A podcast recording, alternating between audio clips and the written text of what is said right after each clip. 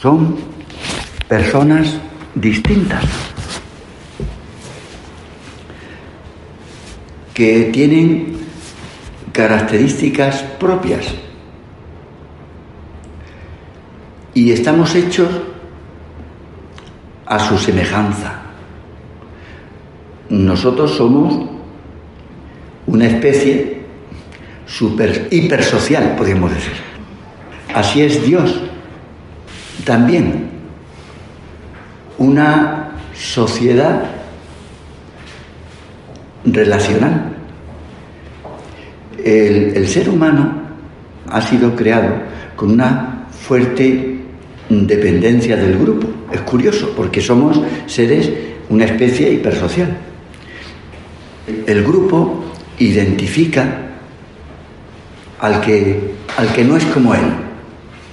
Es curioso que tendríamos nosotros que ser como Dios y sin embargo el pecado introdujo en nuestro ser relacional, hipersocial, una discordancia con respecto a Dios.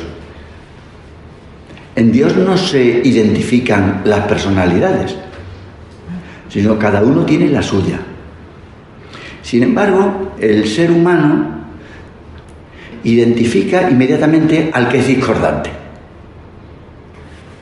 Curioso porque en Dios, como en nuestro espíritu, la diferencia es un valor.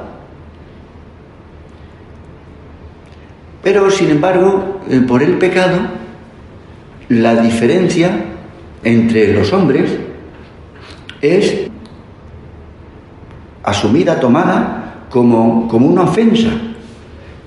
Es discordancia. En la actualidad al grupo se pertenece sin matices. ¿Eres o no eres español? Podríamos decir.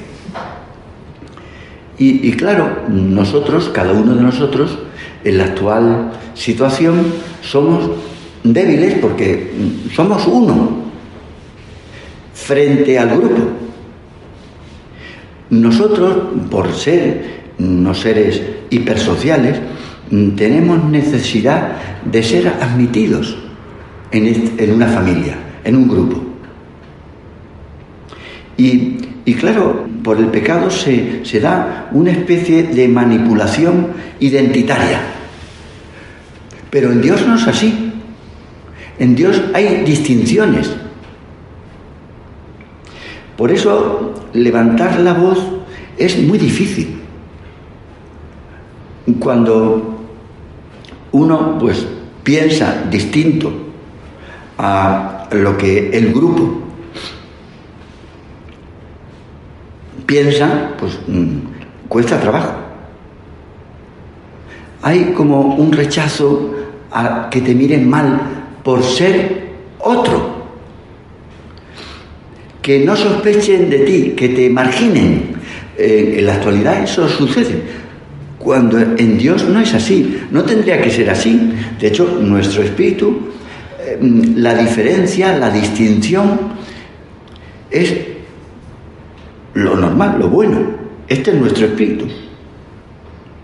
Y claro, cuando hay un rechazo a que te miren mal, que te marginen, todo eso hace que uno se calle si no estás de acuerdo. Difícil es encontrar a alguien que se atreve a levantar la voz cuando el grupo lo miraría mal. A posteriori parece fácil, pero en su momento,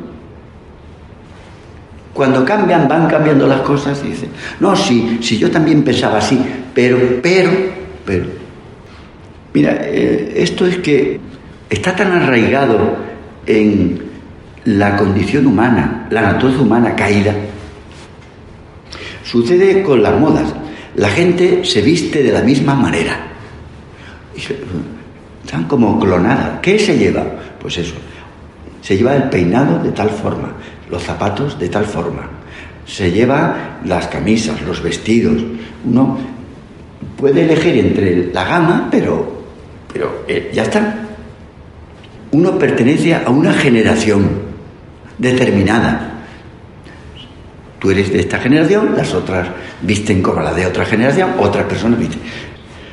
Los tatuados ocupas, pues se ríen de los, de, los que no son como ellos, de los que llevan un polo, pues de San Laurent o, no sé, porque no van vestidos como ellos, según las normas de su grupo.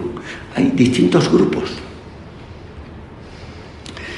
se puede adivinar hasta que, a qué partido votas, solo por la pinta, dice, pues esta vota a tal partido. Porque es así, es, ¿te has fijado en lo que lleva en la muñeca? ¿En cómo viste? ¿El polo que lleva? Pues está...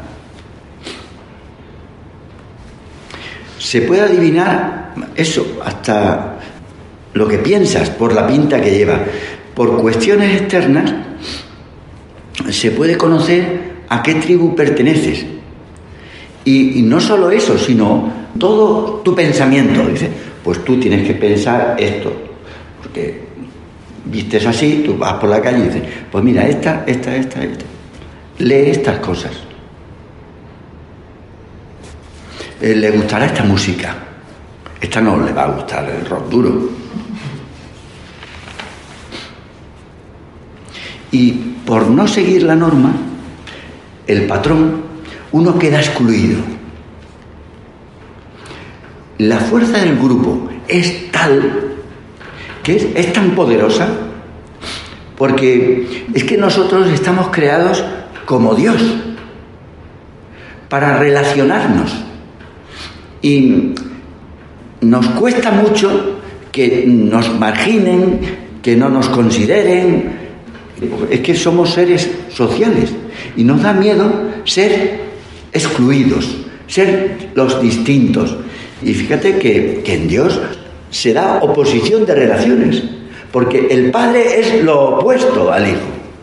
Y el Hijo y el Padre es lo opuesto al Espíritu Santo.